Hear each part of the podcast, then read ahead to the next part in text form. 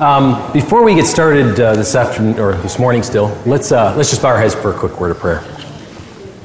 Our Father in heaven, whenever we gather together and reason together around your word, we know that truth is here, and we know that your Spirit, the Spirit of truth, can teach us. And so, Lord, we open our hearts and we open our minds to your truth and ask that you would infuse that into our being, that it would change and transform us into who you want us to be. For if we look throughout the ages, mankind has struggled, and even those of your children within the church have struggled with many of these issues. And that's why we need your spirit to be the one guiding us. So teach us today, and we will glorify your name as we pray this through your Son, Jesus. Amen. These four ITY words, thank you. Um, these four ITY words have caused a great amount of stress and struggle and strife within mankind, within families, within the church, within Christendom as a whole. Why do you think there's been such a power struggle, particularly within the church, over these five terms? Sorry, four. I apologize. I can't count. Four. Over these four terms. There's a fifth one later that I'll bring up. Why do you think there's been such a power struggle between these four terms? Misunderstanding, like um, identifying unity and uniformity as one and the same. Misunderstanding, so identifying identity and, or sorry, uniformity and unity as the same thing. So misunderstanding the definitions of what each of them are. Excellent. We we have a different sense of balance between these four that is pretty individualistic. Good. A difference of balance, and, I, and that's very true. Certain people assign certain value or priority to one versus the other, more one more than the other, and so it's that balance between someone's, you know, tendencies t- is more towards uniformity, someone else's is towards diversity, and so you have this clash. Good, Danny. Another way of saying that, there is a natural tension in the very definition of those terms. Good. There's a natural tension between those two. Many of them, in some cases, may be diametrically opposed. Good. also influenced by our cultures that we grew up in.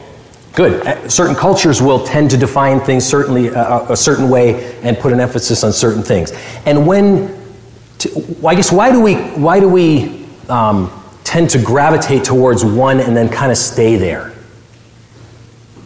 It's comfortable. It's comfortable, right? It's it, once you get there, it's like, man, I'm I'm good. Don't don't move me. Plus I'm right. And plus, I'm right, absolutely, and, and excellent. So once we, th- these terms create a sense of comfort, security, safety, um, and, these, so feelings of peace and ease become associated with this. And, and when we feel that, we think we're right and we don't want to move, right? So uh, all of those things are, are important. Um, but as well, when you look at these terms, if we, as we begin to look at them, you're going to see that each of these terms has a spectrum. There's extremes to either of them, or to any of them. Um, and so we're going to see that. As well, you're going to see that some of these terms like to work hand in hand with each other or in pairs.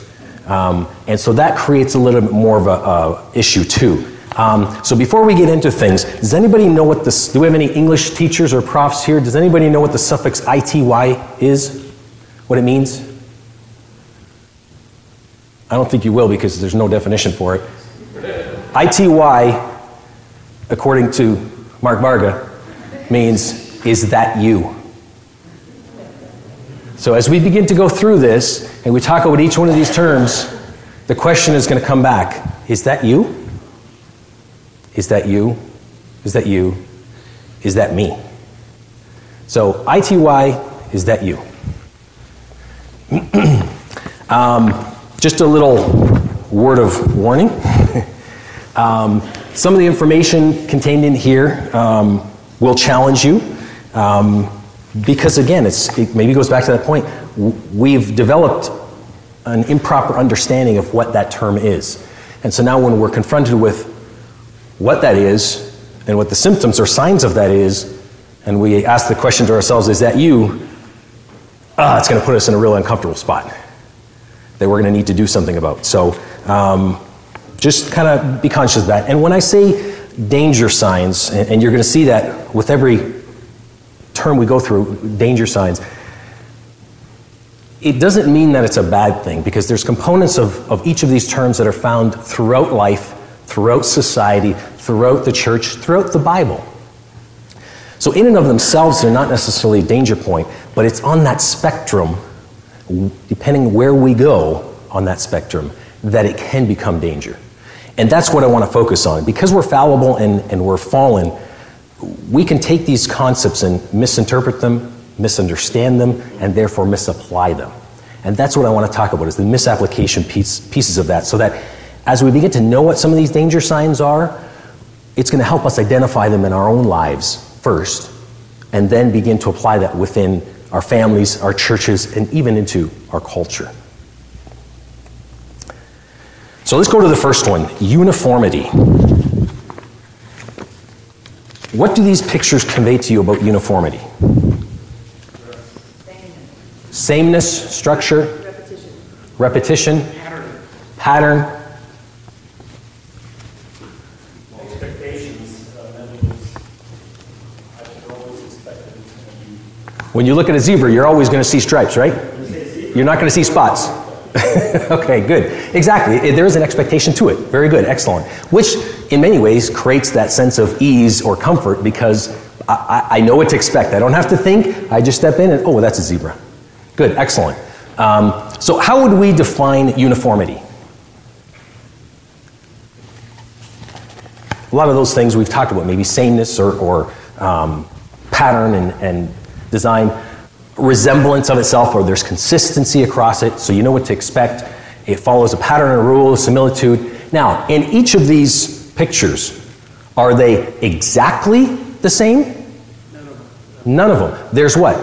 Diversity in them.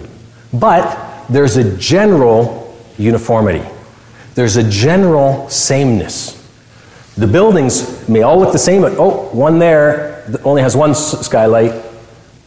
Um, oh, that one has a pool. That one has a fence. There's differences, even zebras. The patterns are not the same. There's not two zebras that have two similar stripe patterns, just like our fingerprints.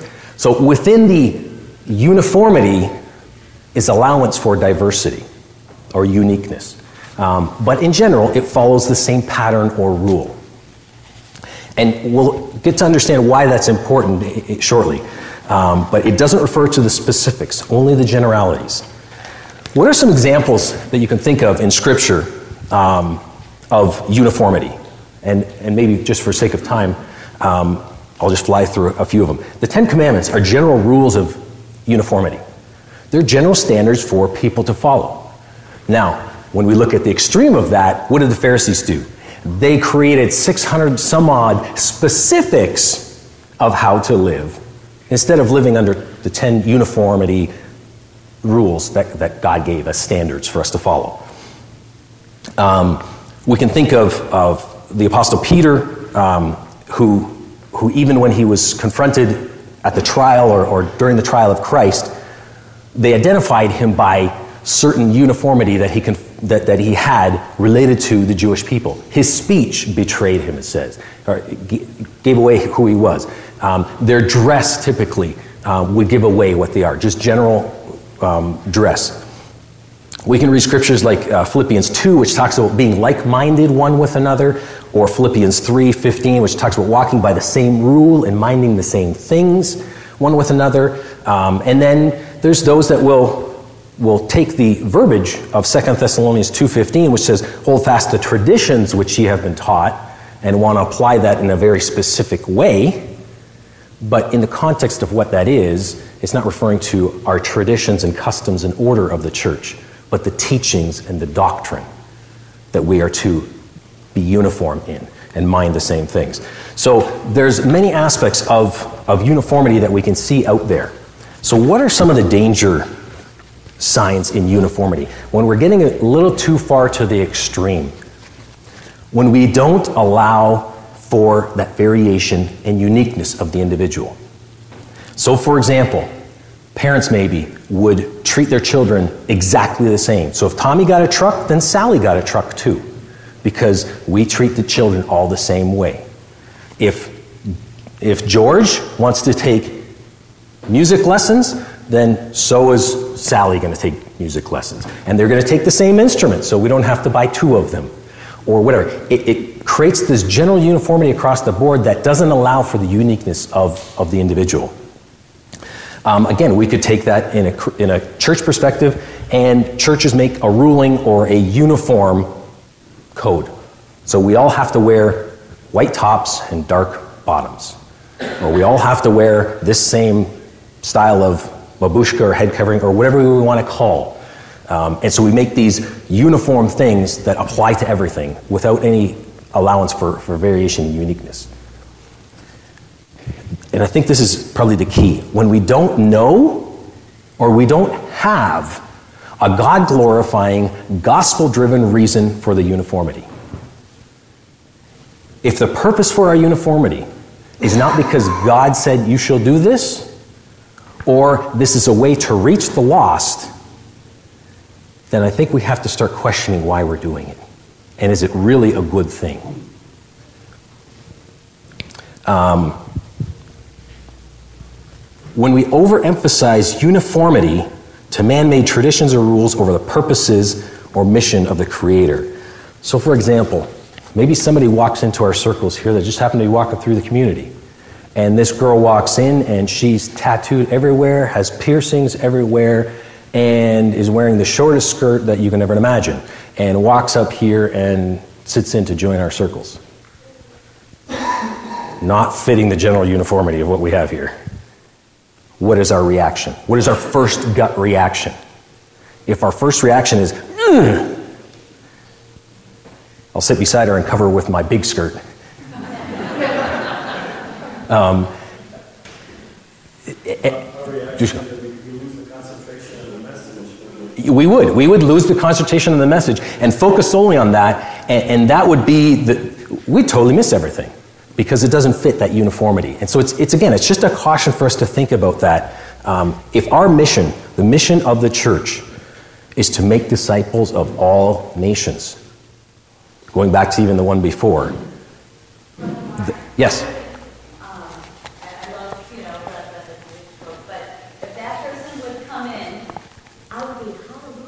Absolutely. I wouldn't mind if I ignored, you know, you brothers for preaching the message, but I would be glorifying God more than listening to the message, thinking that the Lord brought that person in. Right, and that's glor- that, that's paying. But but again, you wouldn't pay the whole time. You wouldn't be for the next 50 minutes. You wouldn't be saying glory to God. You would notice it, glorify God, and then continue on. Whereas other people that really struggle with uniformity or, or tend towards that would focus for the next 50 minutes on that and totally missed the message. And I think that was Brother Dushko's point. And both, but both points are equally valid. Thank you. I appreciate that. Um, when uniformity becomes a gauge to measure or to judge others, right? And, and oftentimes it's used to measure the spirituality of someone. They don't, you know, conform to my standard of uniformity, so therefore they're not as holy as I am. And, and that's a danger sign that, that we have put the emphasis on uniformity versus other things, and, and we're going to get to that. Um, when we create uniformity to keep things in control, because that's what it does, right? It helps us. If we can create this uniformity, then there's control there because people know what to expect and they just know you just follow this path. Because that's what we've created. We've created a path that you need to follow. And again, if it's just simply to keep control, and as soon as things get out of control, then we get upset because our pattern isn't being followed. Someone's not walking in the same path that we've set before them. Even though it's, we don't know why we're doing it, we're just doing it. It's the way we walked all the time. This is the way the, the cows walk, so we're just walking the same path. Where's it taking you? I don't know. So, again, it's that component of if we are getting upset because some standard of uniformity is not followed or is, is being changed on us and we're getting emotionally upset over it, we've stepped over the line of, of of, of danger in, in what is uniformity. So the question is, ITY, is that you? Is that us? What about conformity? What do these pictures tell you about conformity? Person on the right, the experimenter or the authority, would actually um, indicate if the person gave a wrong answer, they were supposed to give them a shock. The next answer, if they answered wrong, they were supposed to give them a higher dose of shock. And it was to the point on this shock generator to the point of lethal. And they would continue as the wrong answers continued, and at some point in time, they may say, you know what, I'm uncomfortable because this is now getting into the danger zone. They couldn't see this other person. They were behind a wall or in another room, so they couldn't tell. All they heard was the person's reaction to getting shocked, which obviously they weren't being shocked, but. Um, so, but they heard it, and it was, it was like yelling and screaming, and I, I have a bad heart. And, but the, the experimenter, the authority figure, said, the answer's wrong, shock them at this level, and next question. And 60% of the people that went through there, the, the participants, shocked to the highest level when authorized to do so or told to do so by the authority figure. They conformed in spite of going against what they believed. They would never do that, but under that scenario, they would do that. So that's the experiment. It's called the Milgram experiment. And there's actually a, a movie that was just released last year on um, a very similar one called the Stanton Prison Experiment or something like that. Um, parallel type of thing. And the, what the guards would do, these just all students, but what these students did to their fellow students was horrific because they were put into a position of authority and therefore drove conformity. Um, what about some of the other pictures? What do, they, what do they tell you about what conformity means? What is the definition of conformity? Power, good. And that's part of the definition. Blind obedience, okay. Following peer pressure, imposing imposing uniformity. Excellent, very good. And all of those things are all part of the definition of what conformity is. It's pressure, even peer pressure, whether that's implied, whether it's perceived, or whether it's real. It's still pressure to uniformity, to comply or consent in actions, behaviors with certain standards or norms. That's what conformity is. And that's why it goes hand in hand. It's pressure to be, to be uniform. Um, and again, uh, some of these are not necessarily um, are not necessarily bad. We see them in, in aspects of most religions have aspects of conformity. Most ideologies, all ideologies, particularly extreme like Hitler, has huge conformity into it and has a lot of pressure that goes along with it. Um, if we think into to the scriptures, Nebuchadnezzar put in the aspect of conformity when he made all people bow down to him. And if you didn't, the pressure was, you're going to die. Um, we can see in, in the early church between the Jews that became Christians and the Gentiles that became Christians, there was a strong pressure to make the Gentile believers conform to circumcision and to all the law that was written in, in the Mosaic Law, just like the Jews were doing. And then we have the aspect of, of the warning of that in, in Romans 12 don't be conformed to the world, which has a lot of pressures to try to make you conform, but be transformed by the renewing of your mind. Um, and then we have Peter and Paul's power struggle that came in the church of Galatia when Peter wanted to, or when the Jews came, he conformed to the Jews and distanced himself from the, from the um, Gentile believers. And Paul had to confront him to his face to say, How can you, being a Christian, do this and separate yourselves? And so much so that even Barnabas was carried away with them uh, to do that. So there's, there's various aspects of, of Scripture um, that we can see this in. So, what are some of the danger signs that, that point that we're, we're going to the extreme of, of conformity? When we apply, imply, or feel pressure to bring compliance to something. It's one thing to state this is how we tend to do it as a family, or this is how we do it as a church, but when somebody doesn't want to comply to that and we begin to draw some extreme force upon that, um, again, there's components of that that are, are good. God is conforming us to the image of Christ, he says. Does that mean he's coming along with a big stick and beating us over the head? Sometimes, depending how far thick headed you are, but um, he typically doesn't. Um, but he does put pressure on to get us con- to conform. It's what that pressure is and why the pressure is being applied is the importance of it. If it's being applied because we need to be uniform, that's the wrong reasoning. As it applies to our life in the world, when we comply to the societal norms without discernment, we've gone a little bit overboard in our conformity to the world. And that could be examples of I need to take this promotion because this is going to get me a bigger house, a better car, a better life, whatever it is. I need to get involved in certain activities because, well, all the management at work play golf. And, and I'm asked by the CEO, I got to go play golf. So, well, therefore, I have to get involved in it.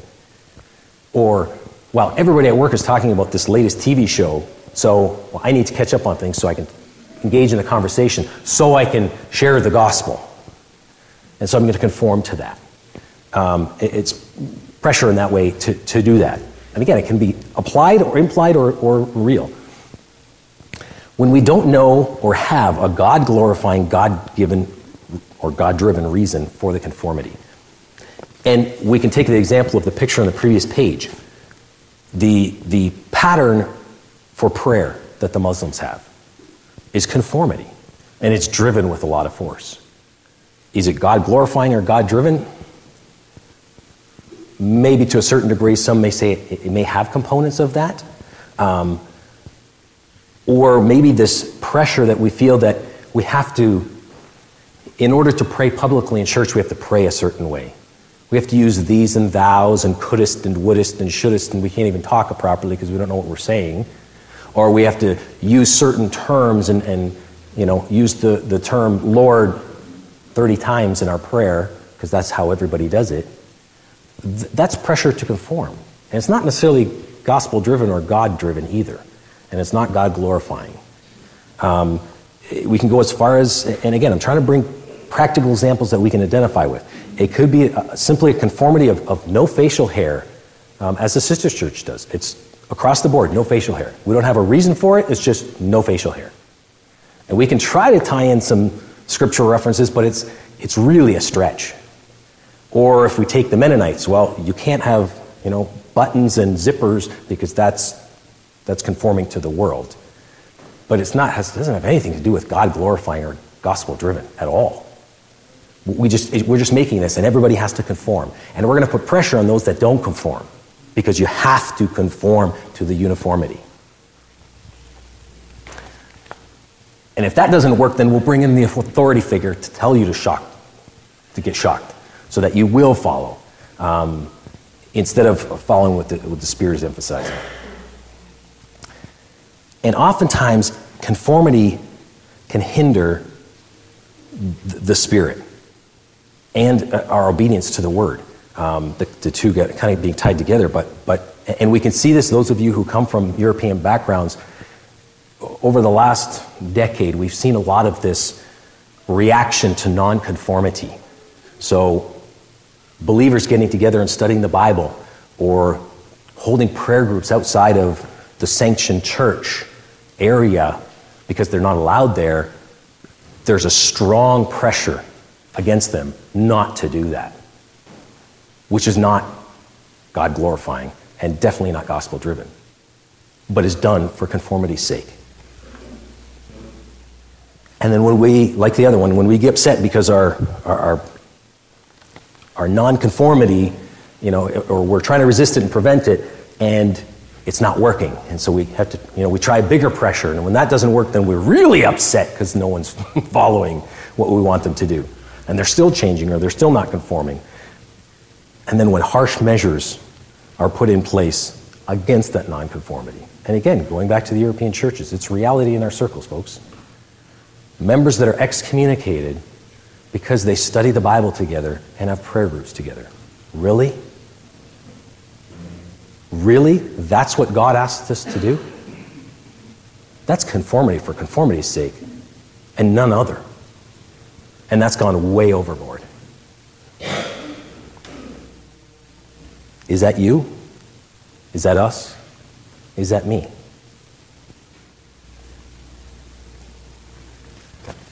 What about diversity? I think in, the, in our culture and time today, this is like the big buzzword diversity. It's all about diversity. Um, and you can see the extremes in this from priests that advocate gay rights to embrace all cultures and religions and, and there's diversity and let's have this huge melting pot to people of various colors, um, genders, disabilities, whatever the case may be, which is nothing wrong with that. That's great. It's, it's showing the diversity of humankind. Two, when we get together, well, what do you think? Well, how about if we tried this? Well, another way to look at it and just getting a diverse thought in our discussion. And we can see it within biology and, and um, all aspects of creation too, this, this aspects of diversity. So what is, what is diversity? What does it mean? What are some definitions of diversity? Different, just difference. Uniqueness, good. Could be contradictory, yep, because they may be that different that, that they are contradictory, sure. Being unique enough and yet still belonging to that same group. Being unique enough and still belonging to the group. Excellent, very good. From a definition standpoint, it's literally just like we talked about variation, difference, unlikeness, or distinctness. But I think when we go and look at how this diversity is being applied in the world today, I think it's gone a step further. It's gone past the point of things being different to the point of you need to accept, you need to respect, but let's keep going. You need to embrace that, and oh, you need to celebrate that difference too and then now include it as equal to your own uniqueness. And this is where, again, I think it's, it's stepped over the line as far as um, what those look like. And, and we can see that, again, di- as strange as it is, diversity and conformity sometimes go hand in hand. Because if you don't conform to my diversity, then you're the one who's intolerant, or you're a bigot, or you're whatever else it is. Um, and again, we can see these aspects coming into every aspect of society. There isn't a television t- show today that doesn't include homosexuality or the gender issue as part of its show. At some point in time, in its seasons of running, will include that. Even remakes now of the original will change the original to fit that in. The most recent one being Star Trek. And I'm not a Trekkie. But where they are recreating Star Trek with a gay character because the original character in the original show is gay, and so therefore let's recreate it so that he is gay in the show, in spite of the fact that that actor says, that's wrong, you shouldn't do that. Just the, the world is, is gone spun around in, in pretty crazy ways when it comes to, to the inclusion of diversity in, in, in face of really nonsensical things. But again, diversity in and of itself is not a bad thing by definition. We see it throughout the Bible. The, the, the best example is the body of Christ. 1 Corinthians 12 talk talks about that, right? Where it says the eye is not the ear and the foot is not the hand, and how can the one say to the other, I don't need you, or you're not as good as I am? But all of them, they're members in particular, but yet one body. Or we can talk about in, in Colossians 3, it talks about that there's neither bond nor free, male nor female, Jew nor Greek, barbarian nor Scythian. None of those things, but all are in Christ and one in all. Um, even if we look at, and I love the genealogies of Christ, I love reading those things and looking at who's included in there. The diversity included in the genealogy of Jesus Christ is incredible. You know, we, we t- when we would talk about, uh, about a, a, bloodline of, of a dog and, or a horse or whatever, that, that we want to get this purebred, I mean, it's, it's made so it's like got the best of, of everything included in there so that when we get something, we're paying top dollar because this is a purebred. Well, Christ was the only true purebred, so to speak, of, of God. And yet his genealogy is nothing but that. It's, it's everything but that. I mean, we have a prostitute, we have a Moabite woman, we have kings that were horrifically sinful and God destroyed, included in the lineage of Jesus Christ, the Son of God. That's awesome. The only thing that I'd like to add to this, Mark, is the fact that it's Jesus whose genealogy is diverse. Christ has one single genealogy. As the Son of God. Absolutely. Um, but again, in the human terminology of the genealogy of Christ, God chose, specifically chose, a prostitute, a Moabite woman, a wicked king, all of these things, all throughout history, to bring about his son. He could have done it any way he wanted to, and that's what he chose to do to bring diversity into that. And I think that's fantastic. But there are some danger signs with diversity. When we are pressured, or even if we do, aren't, and we, we treat all views or beliefs as equal, valid, and true, all beliefs are not equal or valid or true. There are some that are not true. There are some that are not equal to others.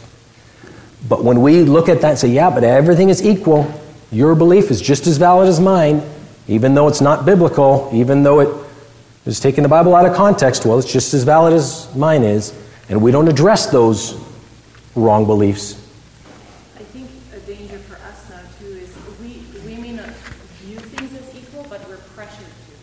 Right. So, you know, the whole like gender thing is one thing, but even like I know some provinces in, in Canada already are pressuring everyone to teach children that all religions are equal and they have to be taught as equal, and we're pressured to do so. But what do we do, right?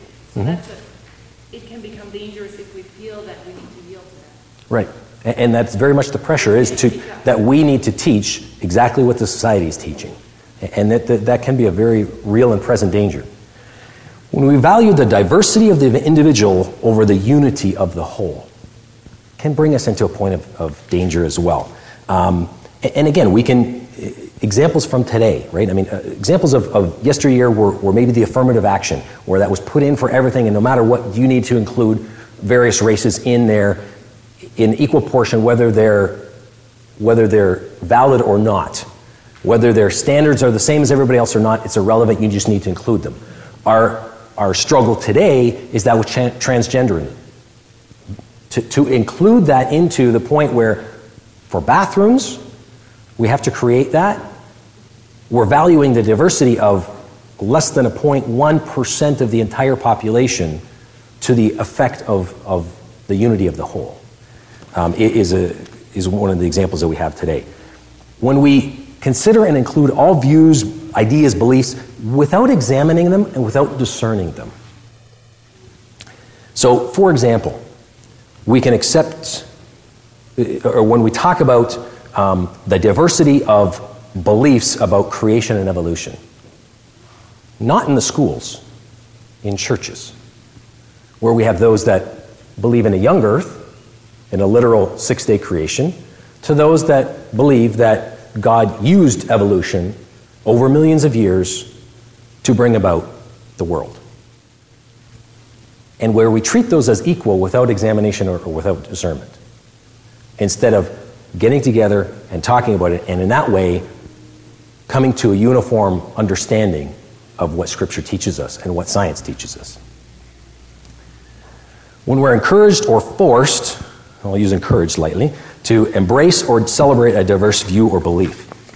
And just before camp, or just at the end of the school year, um, which was about a few weeks before camp, there was an example that happened within our church to two young people, two young unconverted people actually, um, who go to the same school. And it was near the last week of school, and there was a big celebration at the school, and because it's Gay Pride Month. And so let's go out around the flagpole and let's celebrate the raising of the Gay Pride flag. Two of our young people in church said, I'm staying inside. That's not according to my belief. You can go out and celebrate it, you can do whatever you want. I'm going to stay inside. Want to guess what the school officials did to them? Made them conform Didn't go as far as suspension, at least that I know of. But there was a strong, a very strong presence of you need to conform and you get out there and you're being hateful and you're being. Because we have to celebrate diversity as equal, but maybe even more than your view. And it's very, very, this is becoming more and more prevalent. And unfortunately, our children in public schools are facing this more and more. And it's going to get harder and harder for them.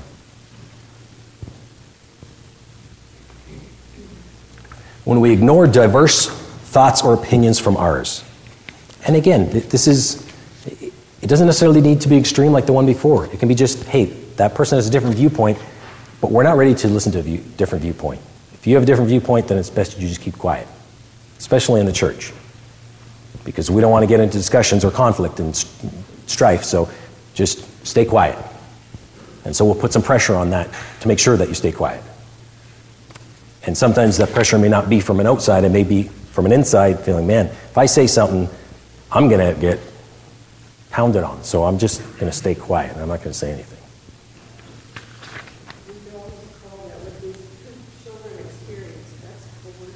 Oh, absolutely, it's coercion. Uh, absolutely. But again, as children, what, what, do they have to stand on? They don't, they, they don't know any different. They're, they're going to feel that pressure, even if, and, and if the school authorities force them to do that. In today's society, they don't have a lot of leg to stand on, particularly if they don't have legal support.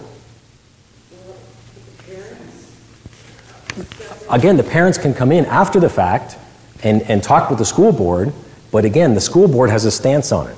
And if you don't have a legal defense on the other side that's advocating for you, it's very difficult to do anything.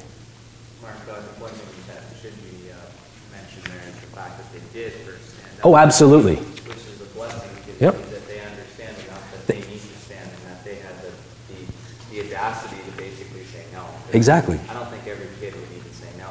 No, because obviously they're not the only Christian kids yeah. in the school. Yeah. There's a lot of other Christian kids in the school or that grew up in Christian families or even maybe that consider themselves Christians, but that didn't. That just said, well, again, that's the concept.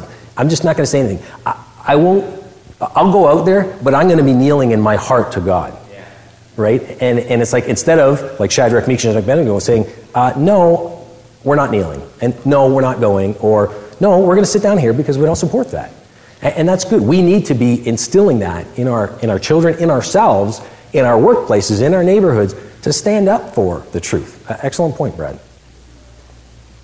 And when we don't accept that diversity in the body is a God designed, God glorifying, and gospel driven thing. Um, and again, it's, we can think about that within, within our, our realm of, of missionaries, within our church as a whole. Do we individually support missionaries that are from the other conference? Or Christian missionaries from another denomination? Or other things like that? Because, well, they're not from us.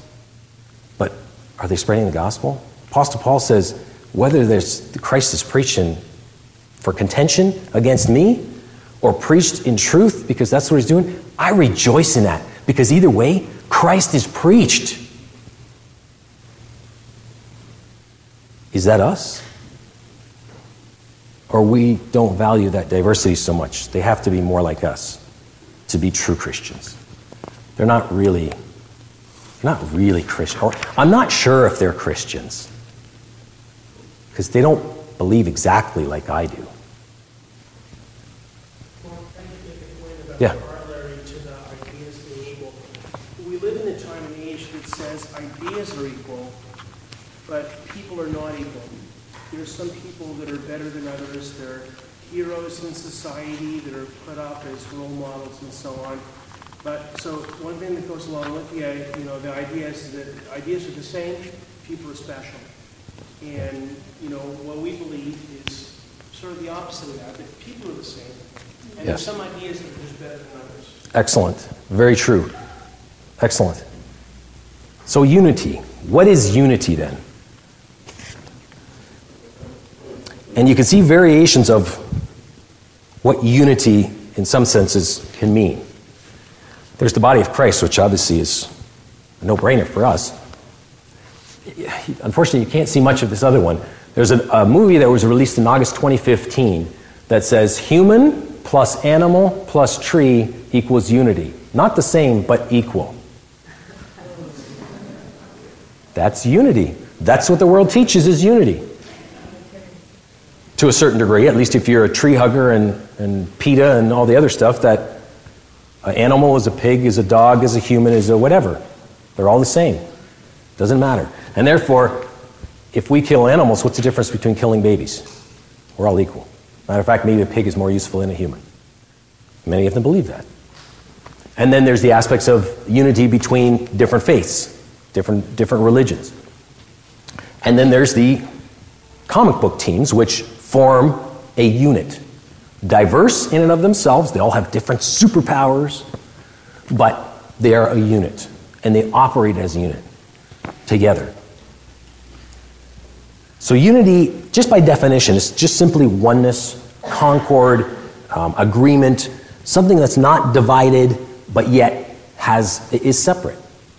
Um, and that's uh, the, the, comic book heroes is, is maybe a, a, good example of that, where it's, it's they're together, they're, they're not divided, but they're each separate individual components to it.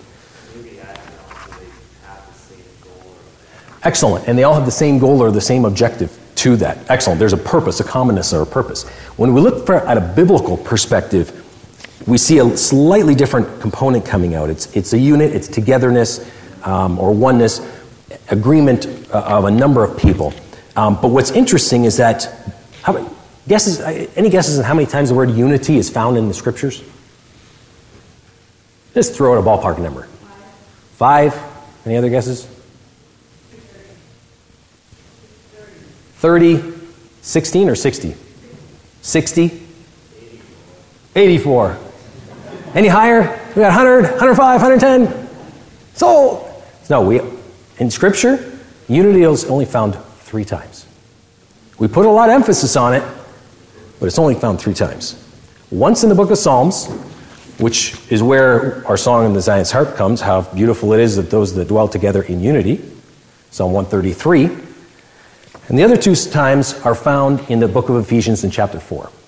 And we're going to talk about that chapter because I think it's, it's, so, it's such an important chapter. But the phrase is not just unity in Ephesians, it's two unique phrases unity of the Spirit and unity of the faith.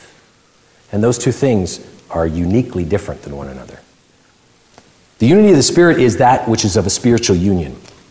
Obviously, it talks about, leading up to those verses, um, and we'll see, talks about that there's one body, one faith, one baptism, one calling, one God, all of this, and there's therefore there's unity of the Spirit that's there. Um, and this unity, because it's a unity of the Spirit, is a unity that's brought or produced by the Spirit. We can't produce it. It's nothing we can do humanly to bring about it. It's something that the Spirit has to cultivate in us and through us. Um, and it says that we are to endeavor to keep the unity of the Spirit. So it's something, though, that even though we don't produce it, we're supposed to work towards it. We're supposed to dive into the Spirit and, and into walking with Him so that that comes out in us. And then it talks about in Ephesians 4.11, talks about the unity of the faith. But again, we're going to get into those. Um, in the book of Acts, we, we read a different word than unity, both in the Greek and in the English, called of one accord. And in the book of Acts, 11 times that phrase one accord comes out. Um, and it's really just an entire agreement of mind. That's what the word means. Um, and when we are of one accord, as it says in the book of Acts, the last uh, verses of chapter 2, when it defines how closely they were aligned in agreement of mind, it says, The Lord added daily to the church such as should be saved. There was a huge outpouring of the Spirit because they were in agreement of mind to what Christ indicated to do. So the question is then if we are united, technically, Christ should be pouring out his Spirit upon us. And if he isn't, are we more uniform than we are united? And that's a big difference. Sir, there's a couple hands. Absolutely. The devil's a great imposter. Exactly, and so a lot of times, we, I mean, you have to always discern the Yes. And, and it's a constant work, you can never be involved who you can be or who you should be. Yep. So I'm always testing for myself, because, you know, you have kids that challenge you.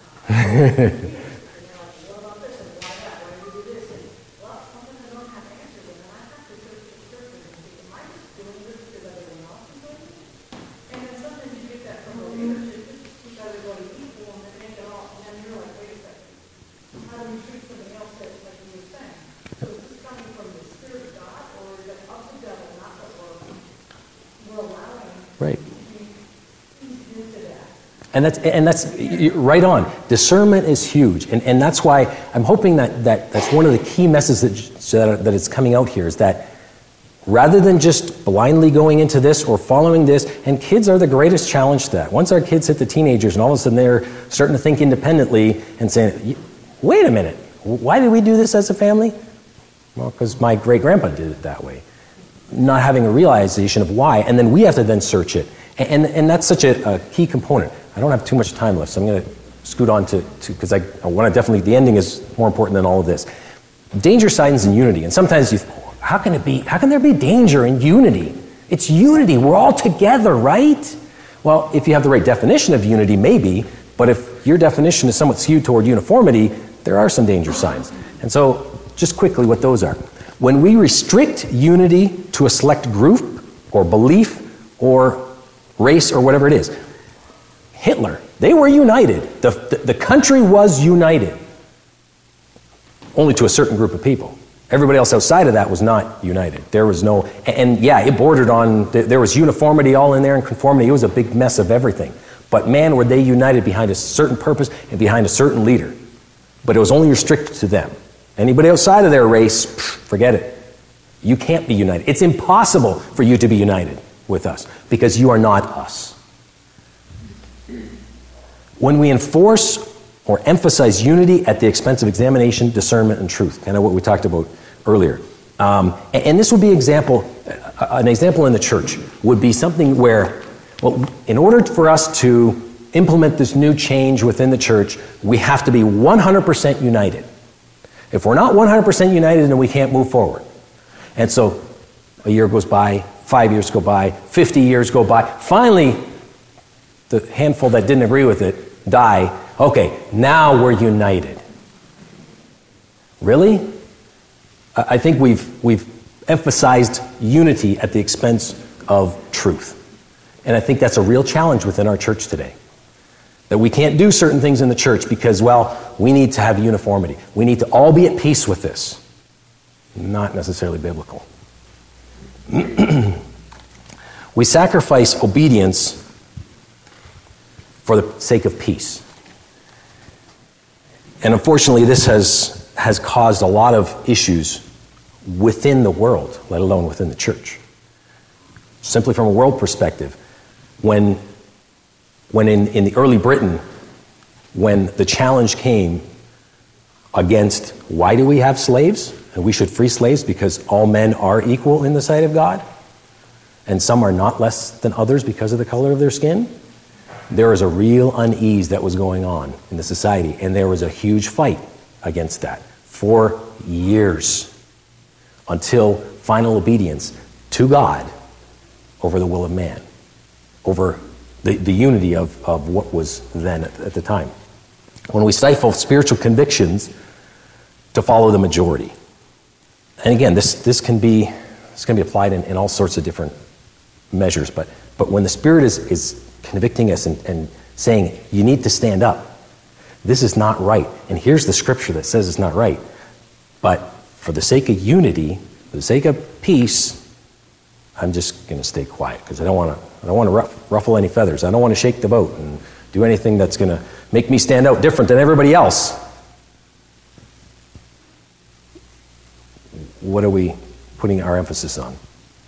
When we confuse non-essential unity with true unity, because that can be very tricky too. For example, and again, this isn't a slight against a, religion, so maybe I won't pick a, religion. When, We are united in church order, united in a tradition, united in customs or sacraments or whatever you want to call it. And we look at that and say, look at how united we are. But yet, in true spiritual faith, in doctrine, we're all over the map. We're not united in what is true, we're united in what is non essential. And we focus on the non essential and say, but look how united we are. Are we really? Or are we just disjointed everywhere and making ourselves look like we're united because we just look at certain parameters? When we refuse to come together with others that are different than us or judge them as less than us, rather than being united together, we say those people are different. And again, that's within society, within our own families, with each other. That person has a TV in their house. I, I can't let my kids go there. Or that person doesn't have a TV in their house. I definitely can't let them go there. We can cut it a a hundred different ways of how that would be. We're not united with them because somehow they're different than us. But does that make us not united? Or is that united in non essentials versus non essentials? Or essentials versus non essentials? When we avoid or fight against spirit inspired, Christ centered, gospel driven unity within the body of Christ. And I think I say this with great sadness of heart that I think we've done a lot of injustice as a church to that.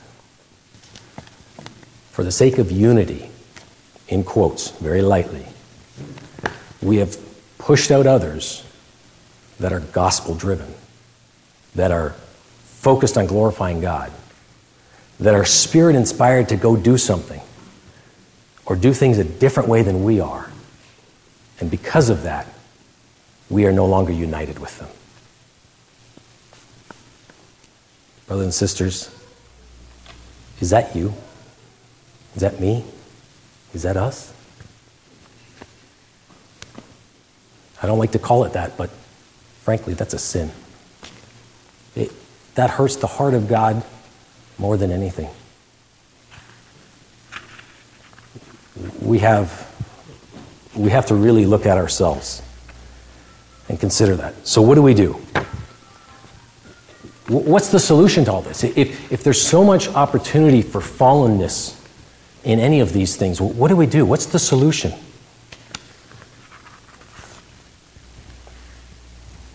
The solution is another ITY word maturity.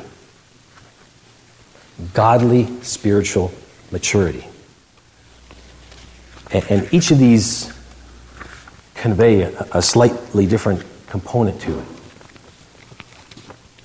There's a, co- a component of taking the gospel into a sin darkened world. That is our commission. That is our mission. That is our goal. We are Christ to the world. And as that, we all take up our cross, every one of us, and follow our Savior who's carrying his cross. When I first saw that picture, what a phenomenal picture of godly spiritual maturity. A bunch of Christians side by side carrying their cross, following their leader. Not worried about all the other stuff that's going on, following Christ as he indicated we are to do.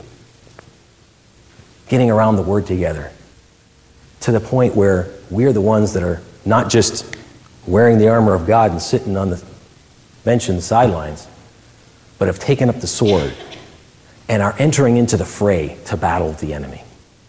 That's maturity. A state of full development, ability to respond to the environment in an appropriate way. In other words, being aware of the correct time, the correct place to behave, and knowing how to act according to the circumstances and the culture. This, that, that's just in general what the definition of maturity is. That's what we're supposed to be striving for, for maturity. And from a biblical perspective, being conformed or transformed is literally what it means into the character and image of God through communion with the indwelling spirit and study of the living word. There's no way to be mature aside from that. That's how we grow, that's how we become mature.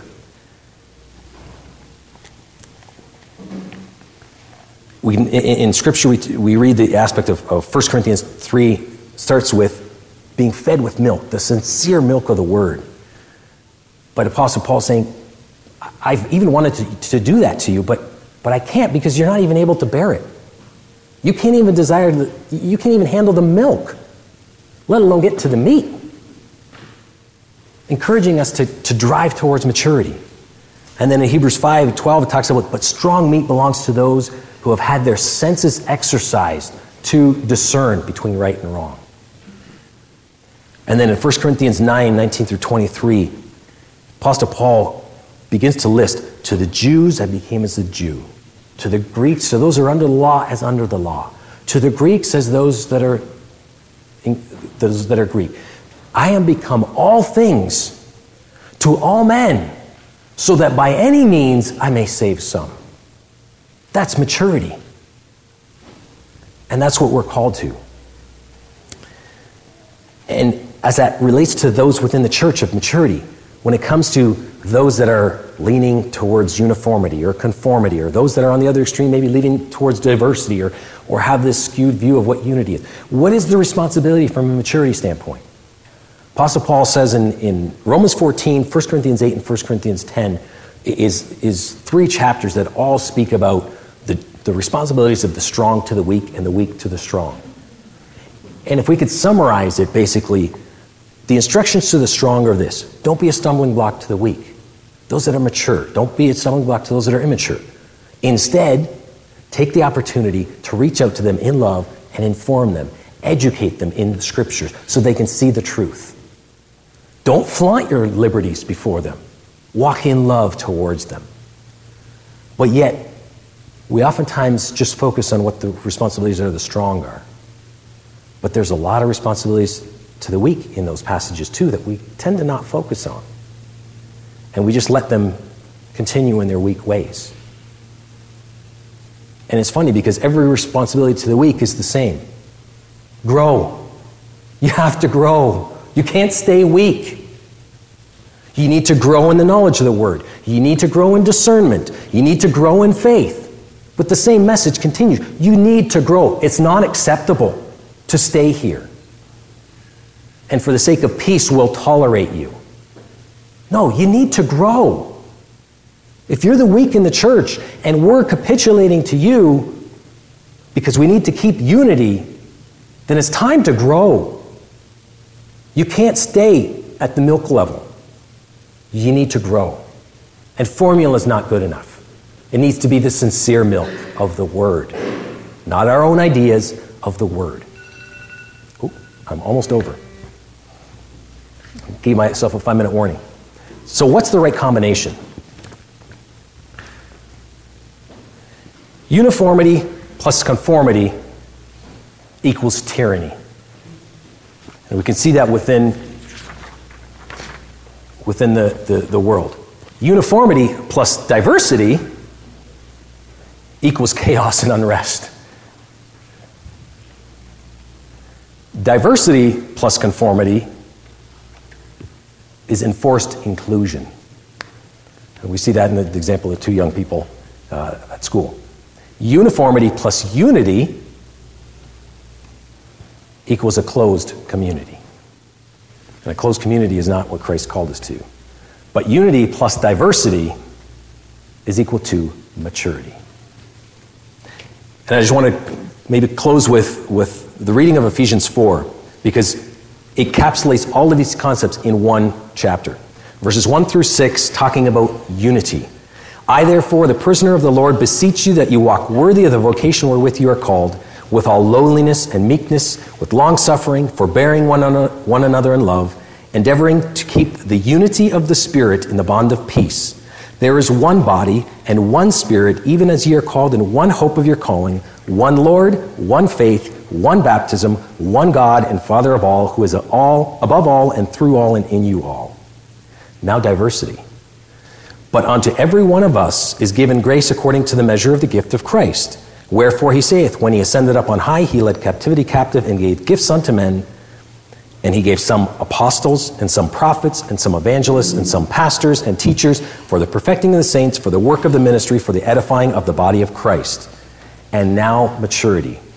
Till we all come in the unity of the faith and of the knowledge of the Son of God unto a perfect, a mature, complete man, unto the measure of the stature of the fullness of Christ.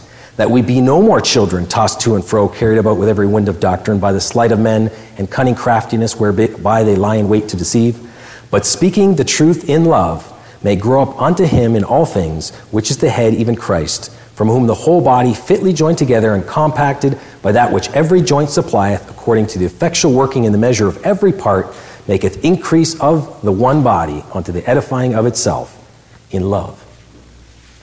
That's the picture that God gives, gives for us as the church. And the question that we should always ask ourselves when we get into these discussions of what goes on within our churches and our homes and within our lives, ask ourselves is it God driven, Spirit inspired, God glorifying, Christ centered, gospel driven? If it is, then all the other aspects have to go away because that's what God is indicating. That has to be first and foremost. So, just to conclude, Isaiah 64 says, But now, O Lord, you are our Father. We are the clay, and you are the potter, and we are all the work of your hand. So, what is God trying to make? Or what is the final product? Romans 8:29 says that the final product is conformity to the image of his son. It's not us as a vessel he's trying to make. It's his son he's trying to make in us. He's molding his son in us. And because each of these terms by themselves that we've talked about, uniformity and conformity and diversity and even unity, can be exploited by mankind and have components that are imperfect by themselves, they're pieces that are unmalleable in the master's hand and have to be taken out. So that the end product is conformity to Christ, and maturity is that perfect blend that allows God to shape us. So the final question is that you? Is maturity you? And if it isn't, then that gives us our work to do.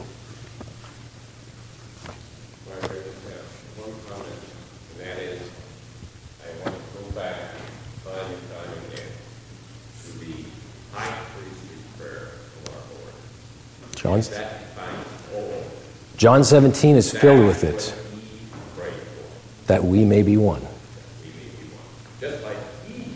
is one with the Father. have. So thank you for your comments, sir. Right on time. Apologize for going to the last minute. Tend to be long-winded. Thank you.